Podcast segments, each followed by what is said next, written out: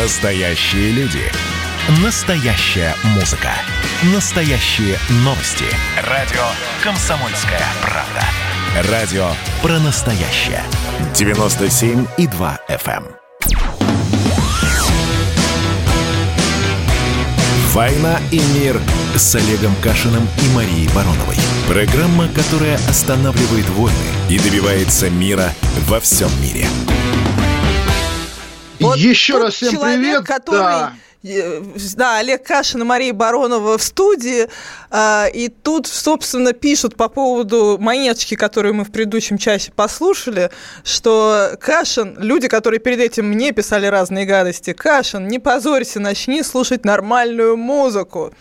Вот. Хорошо, вот мы плавно переходим к этой теме, тем более мы и в новостях услышали интересный момент, да, вот самые популярные актеры, там, писатели и так далее, актеры Кристина Асмус и Павел Прилучный, и мы понимаем почему, да, потому что у Асмус был скандальный развод с Гариком Харламовым, знаменитая история, да, с фильмом «Текст», по-моему, да, а Прилучному сломали нос в Калининграде. Вот так это работает, общественное мнение, и мы говорим об общественном мнении и о пятьдесят пять процентов россиян, которые как-то не, не так относятся к отравлению Навального. Расскажи мне, Мария, об этом. Вот мне сегодня, я хочу прочесть целиком этот короткий пост. Сергей Медведев, профессор Высшей школы экономики, ведущий «Радио Свободы», он написал... Тот самый такой... человек, Маш, которого однажды Путин назвал придурком, это важно. Ну, мы не будем сейчас давать оценку ни Владимиру Владимировичу, ни Сергею Медведеву, тем более, к которому я очень нежно отношусь. Но написал он пост, который меня как-то взволновал, вот с какой с точки зрения. Сейчас я расскажу, с какой.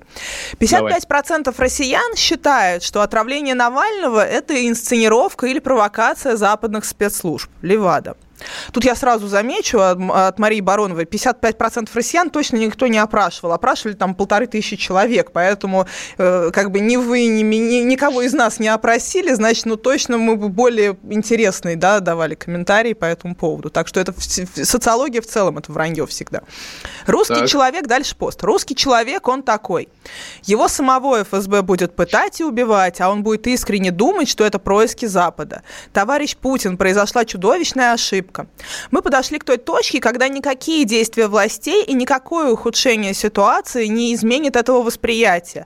Прозрение невозможно в принципе. Стройная идеологическая картина мира искупает все несовершенства, совсем как в тысяча девятьсот тридцатые. Причем, я думаю, в данном случае намек на, на, не на наши даже тридцатые, а на, возможно, немецкие, как это модно, да, тридцатые.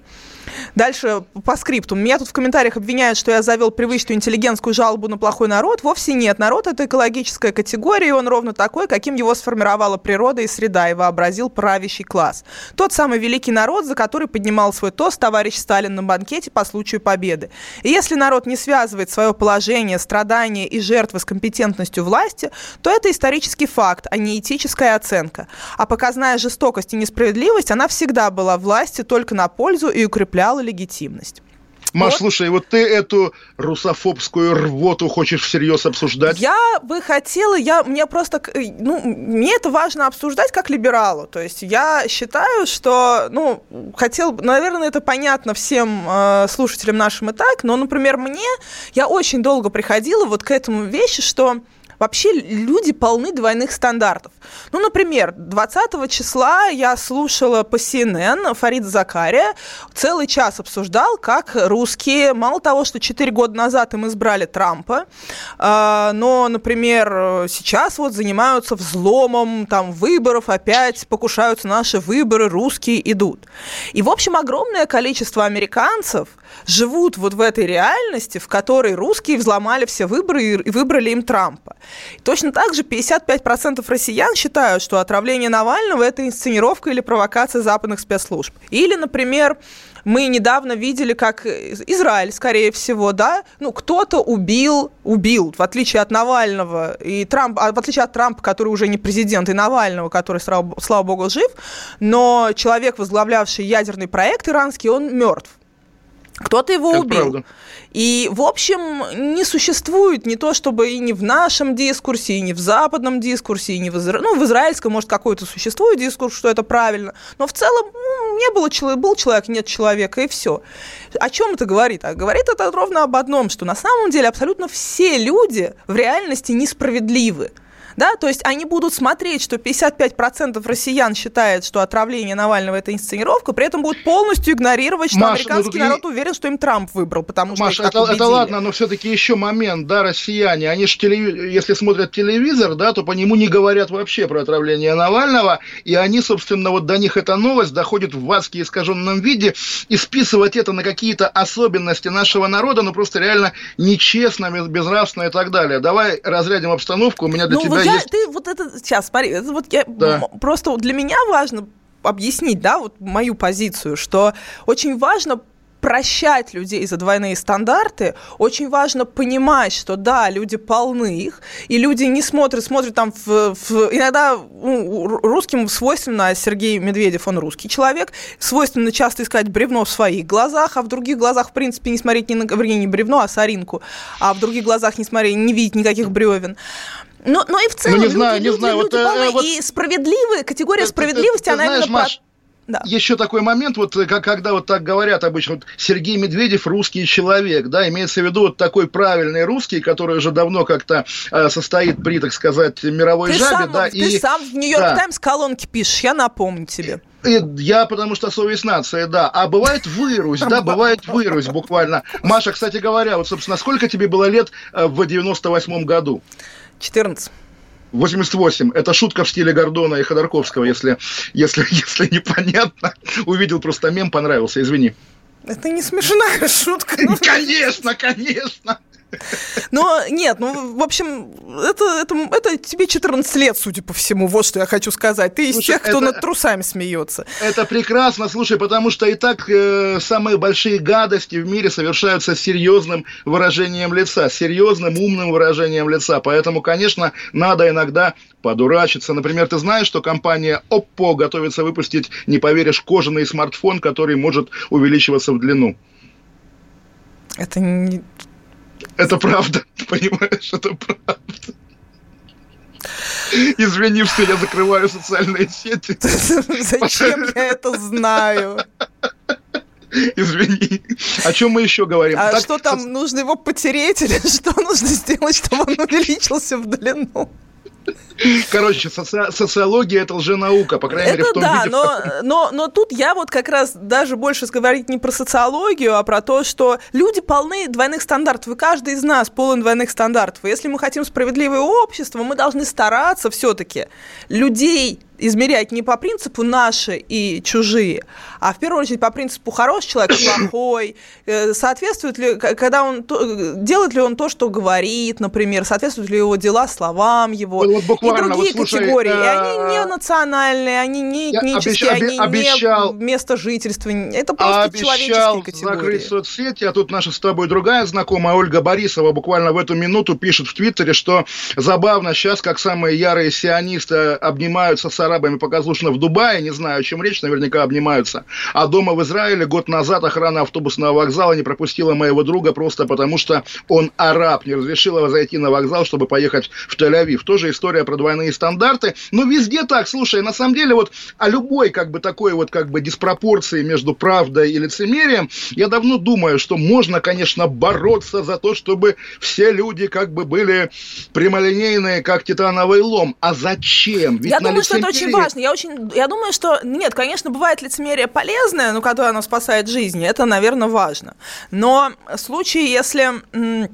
В случае, когда мы говорим о том, что вот у нас вечная дихотомия либо Путин, либо Навальный, да, и начинается, а вот если Наваль... не Навальный, то кто уже такие речи? А я говорю, что нет, подождите, если у нас есть политики, которые говорят, я говорю правду, я вот строю справедливое общество, а эти все жулики и воры, и при этом этот человек не отличается от них ничем, то такие политики нам не нужны. Такие твоему любимому русскому народу политики точно не нужны. И как раз российский народ в состоянии найти новых политиков, которые будут, ну, как-то все-таки действительно соблюдать то, что они проповедуют, и будут стараться, м- ну да, во всем мире двойные стандарты, а давайте мы создадим, будем как-то стремиться к тому, чтобы даже в наших законах уже мы исчезали двойные стандарты, и чтобы вообще общество было более справедливым. Это не демагогия, это на самом деле очень важные Нет, это, ценности это, это, это для не нового тысячелетия. Это, это как раз очень опасная история, потому что действительно так можно, строя мир справедливости, построить действительно концлагерь, лагерь, там, не знаю, не как в ГУЛАГе, но как в Ухане, по крайней мере, куда Эдвард Чесноков ездил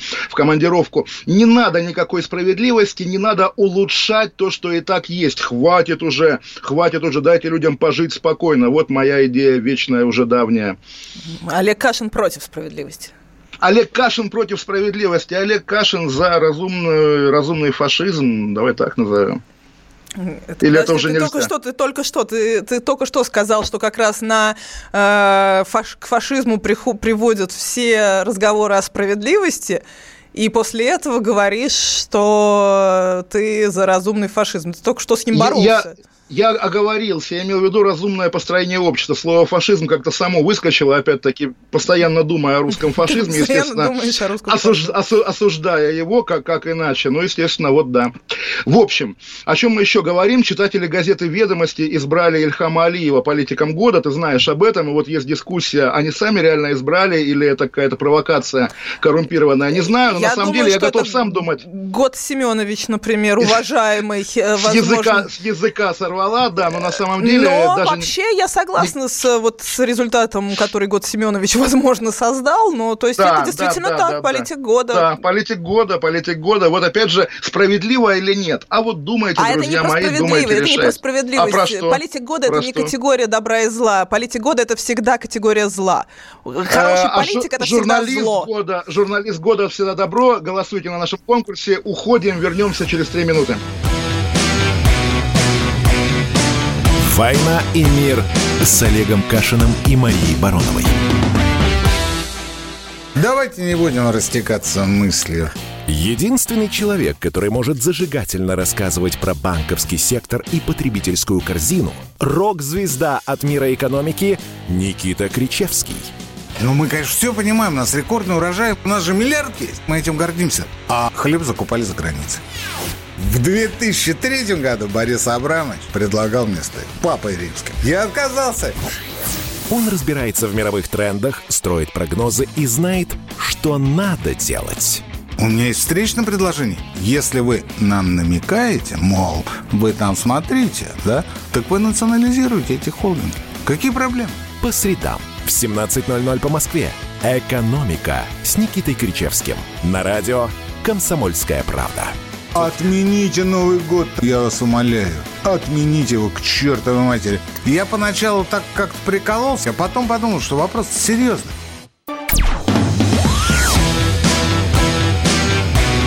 «Война и мир» с Олегом Кашиным и Марией Бароновой. Программа, которая останавливает войны и добивается мира во всем мире. Мария Баронова, Олег Кашин, программа «Война и мир». Маша, скажи номера телефонов WhatsApp и Viber, чтобы нам люди писали, а потом и звонили, и поговорим о новостях спорта, я думаю. Мне кажется, вы нам не пишете, и у меня сразу вырабатываются комплексы. Срочно пишите нам Viber, WhatsApp, Telegram восемь девятьсот шестьдесят семь двести ровно девяносто семь ноль два восемь девятьсот шестьдесят семь двести ровно девяносто семь ноль два. А в конце у нас еще будет, собственно, интерактив, и будут да, телефоны там восемь восемьсот двести ровно девяносто семь ноль два ноль два Заодно еще раз прорекламирую нашу голосовалку «Журналист года» на сайте ка пэ точка ру в разделе спецпроектов или в моих Олега Кашина в социальных сетях. И, Мария, у меня к тебе вопрос. Как ты представляешь себе массовую драку? Вот опиши, как она выглядит. Как э, стручконосцы плохо себя ведут.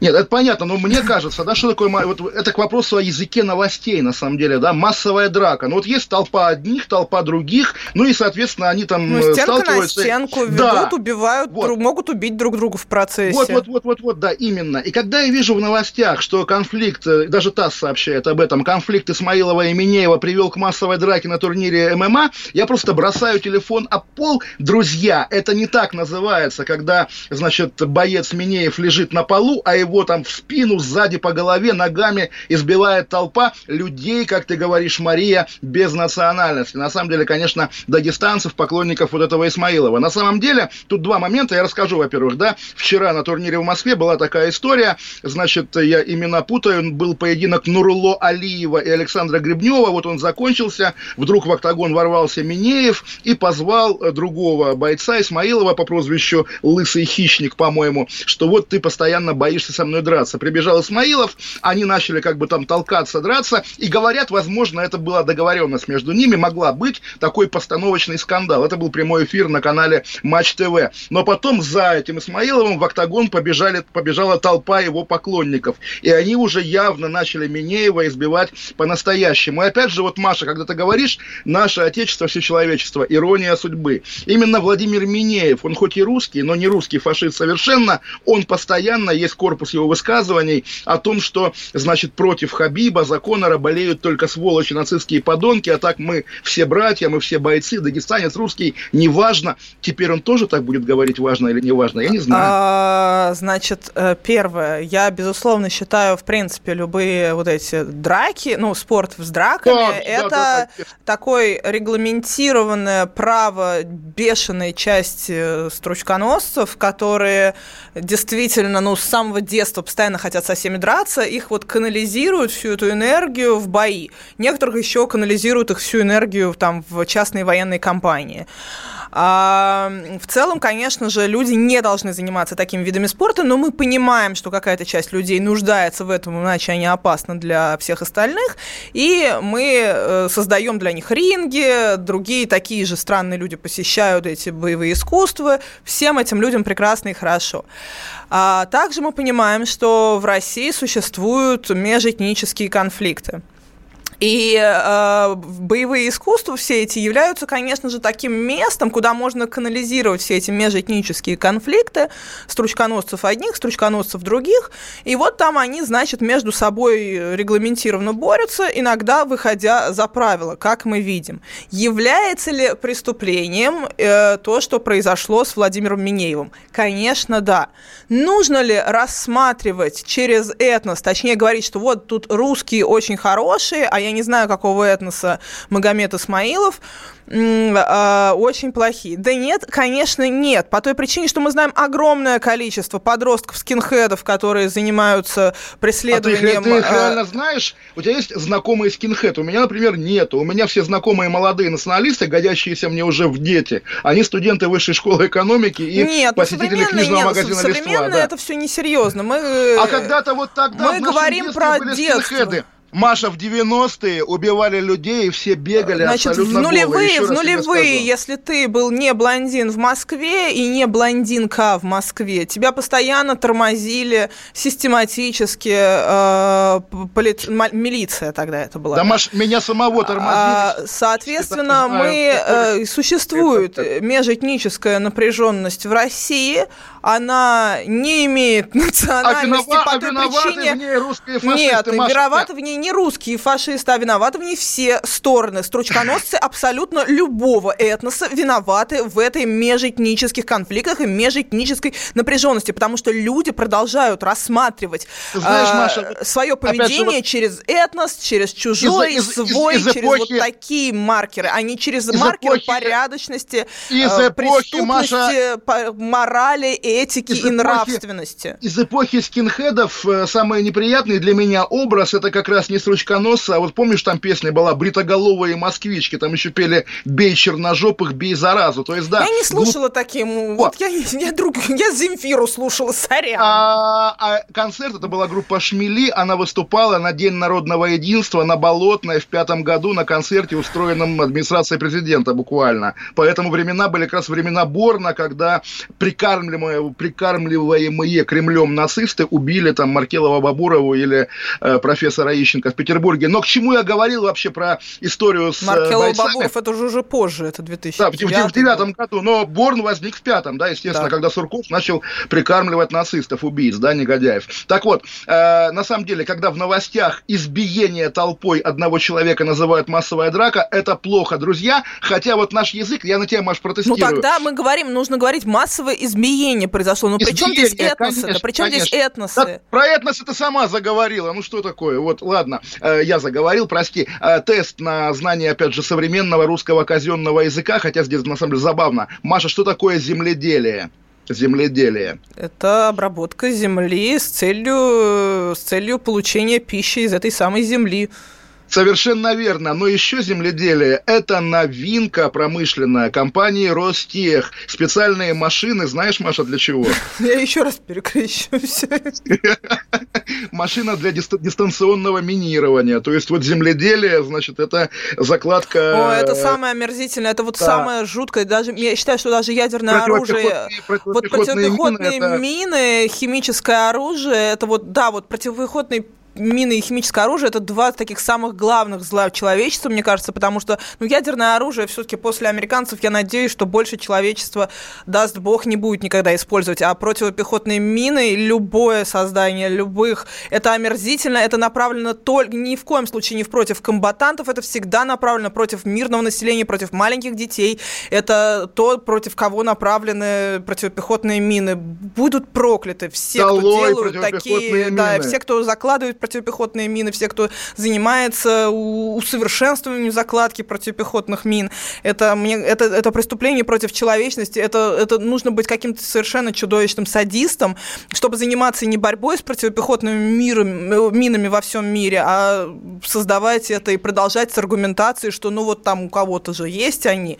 Хороший, эффективный политик – это тот, который добьется, что и ни у американцев не будет противопехотных мин, ни у русских не будет, ни у китайцев, ни у кого. По той причине, что, ну, я даже я не представляю, это, это что-то настолько чудовищное, противопехотная мина, что, ну, что тут обсуждать? Не, Маш, я абсо- абсолютно плюсую, и лирическое дополнение, ты наверняка тоже видела, в Женеве возле здания ООН стоит гигантский такой памятник в виде стула, да, да, без одной ножки, да, это как раз буквально да. памятник жертвам противопехотных мин, и я помню, как однажды в день рождения Владимира Путина, там, году в тринадцатом, наверное, какие-то, опять же, российские активисты, вот вместо четвертой ножки, которая оторвана противопехотной миной, поставили туда фигуру Владимира Путина, который этот стул поддерживает. Понятно, что это никому не было надо, кроме российского телевидения, которое показало, во всем мире празднуют день рождения Владимира Путина. Опять-таки, такие были времена. Какие у нас еще новости, Мария? Вот. И, кстати, если вы думаете, что противопехотные мины к России не имеют отношения, ну, например, на нашем дачном участке, он у нас был, ну, все наши дачные участки, собственно, к западу от Москвы, мы два раза находили авиационную, правда, мину, и, ну, это... тоже МЧС вызывали, что... А недавно, а... совершенно недавно, я думала, что уже прекратили дети подрываться, но совершенно недавно как раз чуть ли не на противопехотной мине, ну, раскопал, достал, понятно, что она была какая-то древняя совершенно, нерабочая, по идее, но в итоге ее начал распиливать ребенок и погиб ребенок. Это было там год назад из серии в Химкинском районе. Мы в, Кенис... в Кенисберге, сама понимаешь, сколько всего находили, и мой там, ну, не то что товарищ, но матрос, с которым мы ходили на Крузенштерне, нашел тоже, по-моему, авиационный снаряд, и не нашел ничего лучше, как распилить его ножовкой у себя на балконе, оторвало обе руки, мы ему кровь сдавали. Еще из новостей сегодняшних президент Турции Тайип Эрдоган считает российского лидера Владимира Путина честным человеком, который держит свое слово. Наверное, хорошая новость, вот когда, ну, стандарт, стандартный набор новостей, да, когда Владимира Путина похвалил иностранец, но здесь, конечно, есть какой-то вот такой душок, если нас хвалит Эрдоган... какая-то вот это там, да, это, да, что-то, да, если вас хвалит Эрдоган, я думаю, что Владимир Путин услышал, что называется это, и что-то все-таки планируют наши спецслужбы сделать, чтобы предотвратить то, что последует за этой похвалой, потому что это волнительно.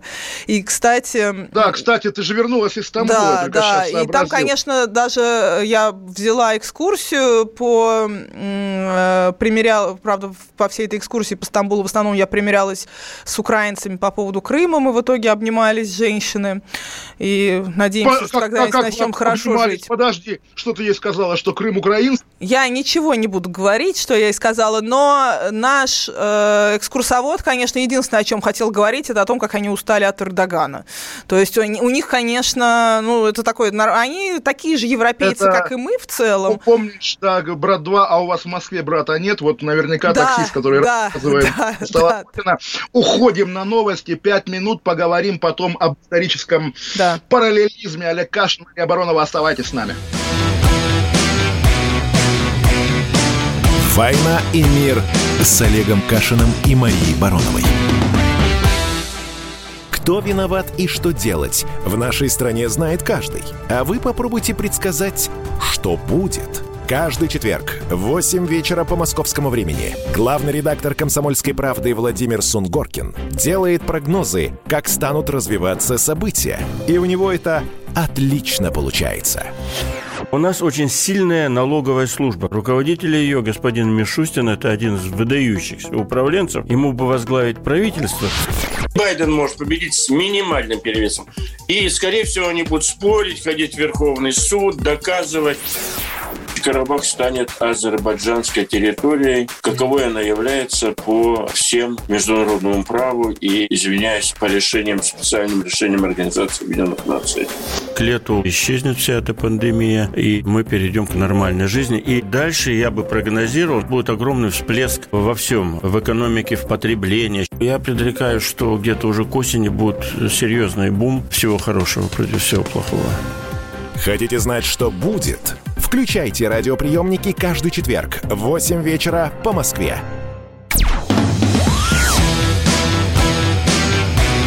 «Война и мир» с Олегом Кашиным и Марией Бароновой. Программа, которая останавливает войны и добивается мира во всем мире. Олег Кашин, Мария Баронова. И вот, Маша, опять я, бабушка, разговаривающая с новостями, услышал про циклон Грета. Невероятно. Вот тут снегопад, который надвигается на Москву. Сейчас в России тоже стали называть циклоны именами. Циклон Грета. Удивительно, конечно. Я прямо аплодирую тем людям, которые, в общем, шутят тоже довольно тупо, как мы, про кожаный смартфон. Но, по крайней мере, да, циклон Грета. Боже мой, да. Олега Владимировича не только все дагестанцы защемили, но еще и норвежская девочка несчастная. Он не любит Грету Тунберг, а я обожаю Грету Тунберг, она классная. Я понимаю, о чем она говорит, потому что у меня, конечно, не Аспергер, но, наверное, я в, какой-то, в какие-то жизненные моменты была близка вот к тому аутическому спектру, в том плане, что аутистическому, в том плане, что я понимаю, о чем говорит Грета Тунберг, она говорит абсолютно логичные вещи. Во все времена таких вот провидец ну как... пытались сжечь на костре, и, конечно же, Жанну Дарк обязательно бы Олег Владимирович сжег, потому что он бы говорил, какая мерзость, девица на коне, молодая девица на коне, сжечь ведьму, она ужасная, это мерзость, когда говорящий ребенок, ее кто-то Мария, научил. Мария, ее... Мария, я даже Любовь Соболь поддерживаю, что ты мне приписываешь какое-то людоедство, не надо, давай говорить про историю нашей Родины, потому что сегодня не только день солнцестояния лет. Зимнего, да, ну и первый день, когда чуть-чуть удлиняется уже солнце, но и, да, двадцать девять лет, как нет нашей с вами Родины. В мемуарах Сергея Михалкова этот эпизод описан очень хорошо. Он пишет, что вот двадцать пятого декабря девяносто первого года с Кремля спустили славный красный флаг, под которым я, значит, служил Отечеству, и подняли бело-синий красный флаг, не менее славный, под которым все, вся моя семья всегда служила Отечеству. На самом деле, примерно так и есть. Я, на самом деле, помню этот день хорошо, и надо пояснить. На самом деле, это уже формальность полная. Советский Союз, Беловежское соглашение восьмого декабря, потом двадцать первого остальные республики присоединились, кроме Прибалтики и Грузии, а двадцать пятого Горбачев ушел, его знаменитое прощальное обращение, когда он заканчивает выступать, хочет глотнуть чаю, а чай уже не наливают, кабинет уже не его. И потом он рассказывал, я думаю, для него это реально там один из главных шоков в жизни, потрясений, потому что, ну, обида, когда в этом кабинете тем же вечером Ельцин, Бурбулис и Коржаков распили бутылку виски. Реально вот такой рейдерский захват страны, если угодно, рейдерский захват Кремля. Вот такой у меня комментарий, у тебя, как не знаю, может быть, это действительно я драматизирую. Я, я, я, нет, ну, то есть, ну, а что драматизирую? Для меня, я считаю, что я родилась в СССР, моя родина СССР, когда я в суде по болотному делу нужно было вставать и говорить место рождения, я всегда говорю СССР, всегда указываю во всех документах на английском языке, что я родилась в СССР. Для меня это моя родина, я горжусь тем, что я родилась в СССР. Более того, недавно мой сын, я его в очень либеральном стиле и в таком, там, из серии пропаганду гомосексуализма, сексуализма, ну, конечно, я шучу над этим, но я имею в виду, что мы читали на английском языке, мы с ним всегда читаем книжки, что семьи бывают разные, бывают мама и мама, ну, то есть, в общем, у меня ультралиберальное воспитание, я к этому говорю, и в этом ультралиберальном воспитании никогда не было ничего вот посвященного такому вот всем этим советским травмам, советскому ресентименту, не потому, что я считаю, ну, я просто считаю, что это лишнее, зачем нагружать ребенка какими-то лишними, лишней болью, это моя боль, а не Зачем моему ребенку эту боль? И вдруг он со мной совершенно недавно начал разговаривать, ему четырнадцать лет, что, слушай, мам, ну ведь вот я, например, не родился в СССР, но такая все-таки великая страна была, и мне так жалко и обидно, что ее нету, и ведь действительно СССР очень многое дал миру, и... И он начал говорить, я вот так понимаю, как ты, вообще, ты знаешь, как русский вот человек, я, он всегда я, я, будет, вот, это, это что-то гораздо выше нас, гораздо больше нашего воспитания. Я, я еще одну вещь скажу оттуда же, из тех времен, странные были времена, потому что вот вечерние новости по телевизору, да, ведущая, там, тогдашняя, не знаю, кто, Немиткова, кто-то малоизвестный, ведущая говорит, там, сегодня то-то, случилось то-то, а сейчас к нам в студию пришел певец Градский, на самом деле звезда не первого ряда даже тогда, и он хочет сделать заявление. И певец Градский говорит, вот вы знаете, вот там мои коллеги, артисты позвали меня вместе с ними записать пародийную версию гимна Советского Союза. Я подумал, что слишком для многих это еще свято, поэтому я решил не участвовать в глумлении. Ну окей, спасибо, товарищ Градский, до свидания, там продолжаем новости. Что это было, до сих пор не знаю, на меня, наверное, как раз Градский повлиял, сказал глум- глумление, значит глумление. Я так и воспринимал тот клип, а годы спустя его смотришь, и всем советую найти э, в Ютубе запрос гимна СССР «Обана», потому что это Угольников продюсировал, там Цикало поет, Константин Никольский, какие-то такие артисты, Ирина Отеева, вот, и смотришь сейчас, ну да, артисты из той эпохи поют в том стиле, который тогда был модный, кадры разные, добрые, там, Олимпиада, взлетающие Ту сто сорок четыре и так далее, и так далее, уже не видно, что это ирония, и на самом деле, да, вот то, что Маша говорит, как бы, плащ по великой стране, но, когда мы говорим Советский Нет, Союз... Нет, мой сын я... при этом, например, мой сын, опять же, он знает, я ему рассказываю о своем детстве, как мы стояли, например, у меня совершенно жуткий там был момент, в тот ровно год, когда мы стояли за, не знаю, чем мы стояли в очереди, явно не за мясом, потому что это мясо было есть нельзя. И вот там кто-то рубил за маслом, то есть там было и масло выдавали в этой очереди, и мясо.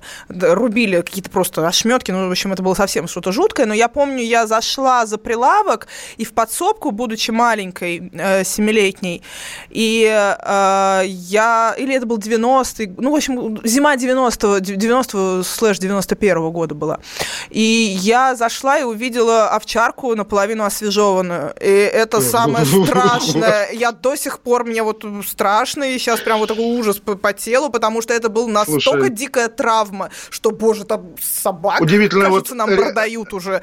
Ре- и... Реально Эрос и Танатос, потому что вот ты начала говорить, я зашла в подсобку, и, естественно, первая ассоциация, что там какое-то порево адское происходит. Извините, опять-таки, может, это я уже старею, и как-то ухожу в какую-то а сторону. Танатос, там Танатос. А там Танатос. Танатос, да. Но еще момент, который, слава богу, по-моему... Там, вот, вот сейчас я уже скажу, слава богу, там лю- человека не было, трупа, вот правда. Там, на, состояние, страна была вот в таком состоянии. Это мое детское воспоминание. А, но, и м- сын между прочим, знает об этом моем детском воспоминании, прочим, обо всех остальных, прочим, но все равно... Все, все же, особенно Москва, потому что в Москве как-то это, особенно это туго было, у нас, у нас было поступил. Попроще. Но, но при этом, несмотря на весь ад, все-таки, да, мы говорим о Советском Союзе, и вот я там, мы с тобой ругаем советскую власть в эфире постоянно, имея в виду там тоталитаризм, массовые репрессии, убийства людей бессудные там, или по несправедливым обвинениям, там, всякое вот такое, комсомольские собрания и так далее. Как будто бы пришел Никол... Борис Николаевич и победил вот это. На самом деле нет, конечно. Ну, потом что... у нас вообще девяносто третьего года уже что... людей расстреливали, да, простите. Нет, вот это, это понятно, естественно, отдельный разговор. Напоминаем... Я, я... Да. Что хочу сказать, что Борис Николаевич захватил власть вообще-то в самой свободной стране планеты, каково да? и был Советский Союз по состоянию вот на тот период, когда кушали собаку у Маши. И у когда Маши ты говоришь про русских, вот есть действительно, вот если рассматривать через этнос, то есть великий человек Михаил Сергеевич Горбачев, великий да, русский да, человек да, Михаил Сергеевич Горбачев, да, который да, мы да. этого тогда не понимали, но наши родители ругали Горбачева, а чем старше я становлюсь, тем больше я понимаю, что Михаил Сергеевич Горбачев, конечно же, дал нам свободу. А развалил да. Советский Союз совсем не Михаил Сергеевич. Да, Горбачев. Абсолютно. Я тебе аплодирую, Маша. Я подтверждаю, и у меня, я сам об этом постоянно думаю. У меня думаю. есть доказательства этому. Когда-нибудь я перестану лениться и сама книгу напишу о том, что это был вот. не Горбачев. Вот, вот, вот. У меня тоже они есть у всех на сайте библиотеки Буша, по крайней мере, переговоры их декабря девяносто первого года. Официальная запись телефонных переговоров. Тоже похвастаюсь. У меня дома висит портрет Горбачева. И на самом деле вот то, что он дожил, что он не умер тогда оплеванным, Ельциным, да, а дожил до того времени, когда в Театре нации спектакль про него, у Манского фильм про него, и как бы вот такое отношение, как у нас с тобой, к нему не то что массовое, но, по крайней мере, уже вполне распространенное. Конечно, конечно, конечно, Горбачеву будут напоминаю, ставить память. Напоминаю, первый русский со времен Ленина, ну, потому что Константин Устинович Черненко вряд ли можно считать, что он правил страной. Первый русский ну, со времен и... Ленина. Ленин... Паша, Ленин, Ленин был, тоже сама знаешь, по-своему. Русский он был, русский, расстрою себя. Вот. И тоже великий русский человек, тоже великий русский человек. По-своему, по-своему. Мы начинаем уже обсуждать... Ну, окей, хорошо, ладно, мы не будем о Ленине, но уж точно мы должны понимать, и когда-то должны все осознать, что мы по отношению к Горбачеву были несправедливы. Лев Толстой, какие-то вот наши великие гуманисты, да, и Горбачев да, среди да, них. Да. И ты говоришь, первый и, русский... Его на самом... жена, и, конечно, его жена, она а, невероятную роль но сыграла деле, во еще, всей я думаю, его су... жизни, в жизни нашей страны, я нашей, думаю, существенно. Свободы, нашей свободы. Даже...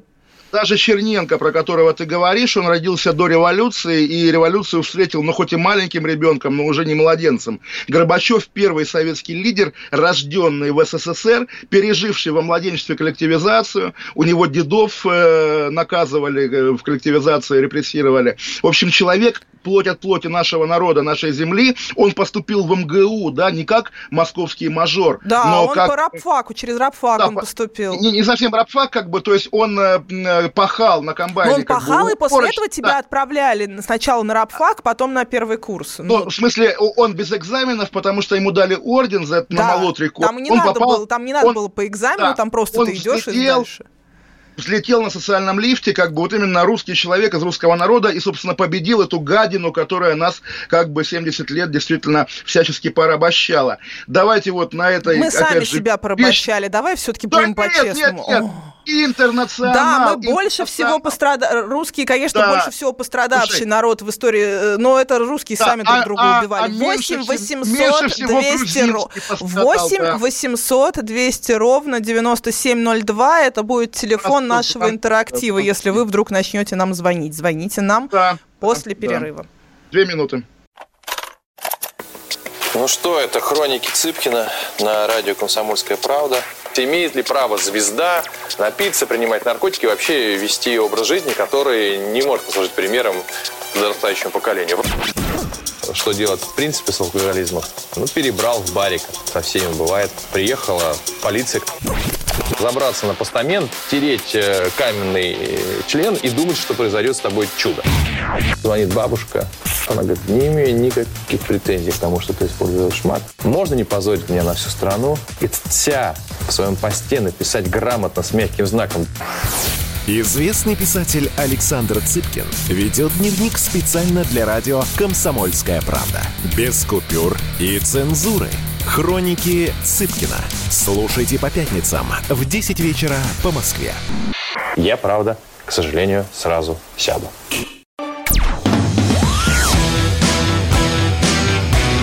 «Война и мир» с Олегом Кашиным и Марией Бароновой. Программа, которая останавливает войны и добивается мира во всем мире. Мария Баронова, Олег Кашин. Вот с чего мы начали. Развитие событий. Любовь Соболь задержана на сорок восемь часов после целого дня допроса. Свободу Любови Соболь. Это ад. Это полный ад. Это... Я просто только от тебя эту новость слышу, я этого сейчас не читала, больше сказать нечего. Я, конечно, пойду поддерживать Любу Соболь, возможно, даже что-нибудь такое там... Да, даже если тебя уволят с «Арти» за это? Из КП... Совсюду. Из КП не уволят, КП доброе и демократичное. И мы сейчас будем звонки принимать, насколько я понимаю. Подождите, Маша, скажи телефон. Серьезно, Любу задержали на сорок восемь часов. Она сейчас будет в этом часов, гадюшнике да. сидеть. Люба? Да, она будет два дня в гадюшнике это сидеть. Это за то, что а она потом... позвонила в квартиру своего убийцы. За то, убийцы. Что она позвонила да не своего убийцы, а убийцы своего начальника. Ну и не убийцы. Все-таки начальник жив, дай бог ему здоровья. Звонки, телефон, Маша, скажи, пожалуйста. восемь восемьсот двести ровно девяносто семь ноль два. Ну, в смысле, я возмущена. Григорий, Московская область. Здравствуйте, Григорий. Успокойте нас с Марией, если можете. Добрый вечер. Здравствуйте, Григорий.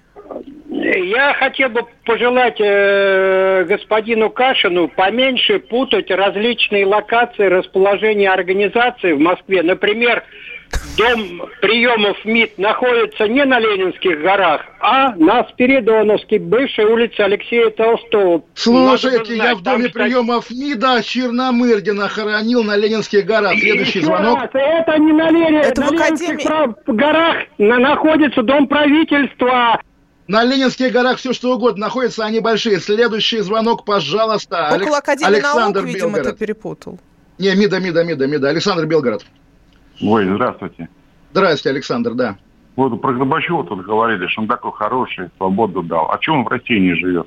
Он в России живет. Он в как России раз всегда живет. Настойчиво говорит, что когда его, его дочка живет не в России, она живет в Германии. И он говорит, что ну, она... Че просто... он, он в Германии живет? Она... Нет, он Германии не живет в Германии. Он не живет в Германии. Он правда не живет в Германии. Он живет на подмосковной даче, в районе там Новоогарева буквально. Он живет, а? он живет в России. Более того, он утверждает, что рус... российский президент, советский президент последний, первый и последний, должен жить в России. Это его позиция. И когда дочка его требует переехать в Германию, он отказывается переезжать, потому что он уже старенький, и она хочет, чтобы он жил рядом с ней. Но он отказывается это делать ровно по одному соображению, что просто он не имеет права жить нигде, кроме своей родины. Он, он последний да, президент тут, СССР. Да, Какая, о чем речь вообще? Даже всерьез об этом говорить надо. Следующий звонок принимаем. Николай Подольск, здрасте. А, да. Добрый вечер, уважаемые слушатели. Ну, конечно, Горбачев это мелкая сошка, это троцкисты, которые убили Сталина. Да, да, да, да, да. А Хрущев, это там Кусинин, вы знаете, какой коммунист был, троцкист? И да, убили Кусинин, всех... конечно. Кусинин обожает это... Кашин, он его биограф скоро будет. Вы, вы можете послушать меня, я хотя бы чуть-чуть? Ну, убирали всех русских патриотов, всех. И не, ну это понятно, слушайте, ну давайте следующий звонок, мы все патриоты сами, давайте, алло, ну, кто когда, следующий? Когда Горбачев... поставили его Андропов, предатель первый, предатель ну, Андропов, хватит вам, пожалуйста, да? Ну, что мас- а масонов будем ловить. Госбезопасности, где наши сейчас генералы? Питовранов, знаю, Питовранов, следующий Питовранов. звонок. Питовранов, узнаете, кто такой Питовранов, погуглите, пожалуйста. Следующий звонок. Елена, Тверь, здрасте, Елена, наконец-то женщина, Маша рада, я тоже. О, и также, Еле... также передаю привет своей свекрови, которая сейчас лежит в больнице с ковидом, и желаю скорейшего ей выздоровления. Ну, где Елена? Елена, Елена ответ. Она Ел... тоже в Тверской больнице лежит. Елена. Елена. Елена ушла. Олег, Москва. Олег, здрасте. А, добрый вечер, Олег Владимирович. Олег Владимирович, будьте любезны, подскажите, вот э, Калининград, да? А, говорят, что под Калининградом существует подземный город, и есть какая-то инфраструктура. Так ли это? Скажите, пожалуйста. Вы знаете, янтарная комната там да, хранится, конечно. Янтарная комната, да, городская легенда, давняя, местами убедительная, на самом деле скорее нет, потому что даже в нулевые годы построили новых зданий гораздо больше, чем за все советское время, ничего не нашли, хотя я в детстве тоже верил в подземные ходы. Следующий звонок. Владимир, Москва. А, Влад... Добрый вечер. Владимир, добрый вечер. Здрасте. Здрасте. А, а, Олег, есть вам вот так, такой вопрос? Так. Вы за кого? Ну, я так буду говорить. За большевиков, где больше рабочих, крестьяне, голодных, голодящих, или за меньшевиков, где там экология? За кого? Один вопрос. Второй вопрос. Как вы рисуете свою дальнейшую жизнь? Он притечет вода. И думали вы, думаете вы возвращаться в Россию? Я мечтаю вернуться в Россию, естественно, свободную и прекрасную любимую. А что касается большевиков-меньшевиков, это миф. Большевистские лидеры в основном были либо дворяне, либо богатые, там, не знаю, люди из-за черты оседлости, а фигуры типа Леонида Красина, который был бизнесменом в Америке, в General Electric работал, как бы, а потом переехал, стал красным наркомом, тоже их достаточно. Или там Петерс какой-нибудь, вот мой земляк из Лондона. Поэтому нет-нет, это все мифология. Киров, Маш, был, Киров был редкий представитель из такой нищеты, из народа. Рода, но он, конечно же, был чуть ли не первый убит в рамках начала большой чистки. Да, он был первый, по, собственно, убит. Потому что его не жалко. Да, да. его не жалко. Да, следующий вот звонок. Этой... Андрей, Краснодар. Здравствуйте, Андрей. Здравствуйте. Разделяю Здравствуйте. ваше мнение насчет Горбачева. О, Человек имел, имеет, конечно, гражданское мужество, дал свободу, но вопрос, опять же таки, для чего? Достойны ли эти люди свободы? И что из этого получилось? Помните девяностые? И сейчас вроде как мы говорим капитализм, а безопасный чебурек – это редкость. И молоко такое, что непонятно. И водка хуже-хуже день ото дня. Это вот простые вещи. Попробуйте вот они, просто принципе... не пить водку. Тогда не, ну, она не, будет не, хорошая. Я не пью водку, я, я не пью водку совсем. Мне не кажется, р- р- раньше в этом смысле было пожестче все-таки. Нет, как раз и молоко было да. какое-то порошковое, ядовитое, а сейчас можно найти, советские по крайней мере, ГОСТы, это в целом миф абсолютно. Зло, зло, да, конечно, конечно. Маргарин из нефтепродуктов. Ну, в общем, да, следующий звонок тогда не, давайте. Ну... Сергей, Новосибирск. Здравствуйте, Сергей. Товарищи. Здравствуйте. А вот скажите, пожалуйста, скажите, сказано ведь, по плодам их узнаете их. А вот какие плоды приносит Путин? Божеские или дьявольские? Как по-вашему? Маша? Не, Путин нормальные плоды, не надо их так оценивать. Плюсы и минусы, естественно, есть у всех, и божественные, и дьявольские. Есть Олимпиада, есть коррупция, есть бессудные убийства в Чечне, и не только в Чечне. В общем, был культ, и была, но была и личность. Естественно, история рассудит, да. Николай Ростов. Маша не ответила, прошу заметить. Николай, здрасте. Добрый вечер. Я хочу сказать, как говорит наш президент, не путайте котлеты и мух. Дело в том, что Советский Союз, благодаря Советскому Союзу, вы сейчас говорите на русском языке, иначе бы вы говорили на дольче. Да нет, слушайте, это все ерунда на самом деле. Мы то есть, вообще там, вот любим как... Советский Союз, мы без... переживаем, что, ну, не в том виде, не то, что было плохое, но нашу страну мы очень любим и переживаем, что она развалилась двадцать девять лет назад. Мы... Это наша травма, наша травма на всю жизнь, мы унесем в могилу с собой эту травму. Мы не говорим ну, вообще... ничего плохого про Советский Союз в Ну, в том смысле, в котором вы говорите. Это, Маша, с чего мы с тобой сегодня начали. Кто любит ро- родину, что такое родина? Ну, как бы родина – это родина. Люблю свою страну, ненавижу, ненавижу государство. Уходим, прощаемся. До Нового года. тридцать первого мы с Машей в эфире два часа. Не волнуйтесь. Всем пока. Всем пока. Любите Россию. Да. «Война и мир» с Олегом Кашиным и Марией Бароновой.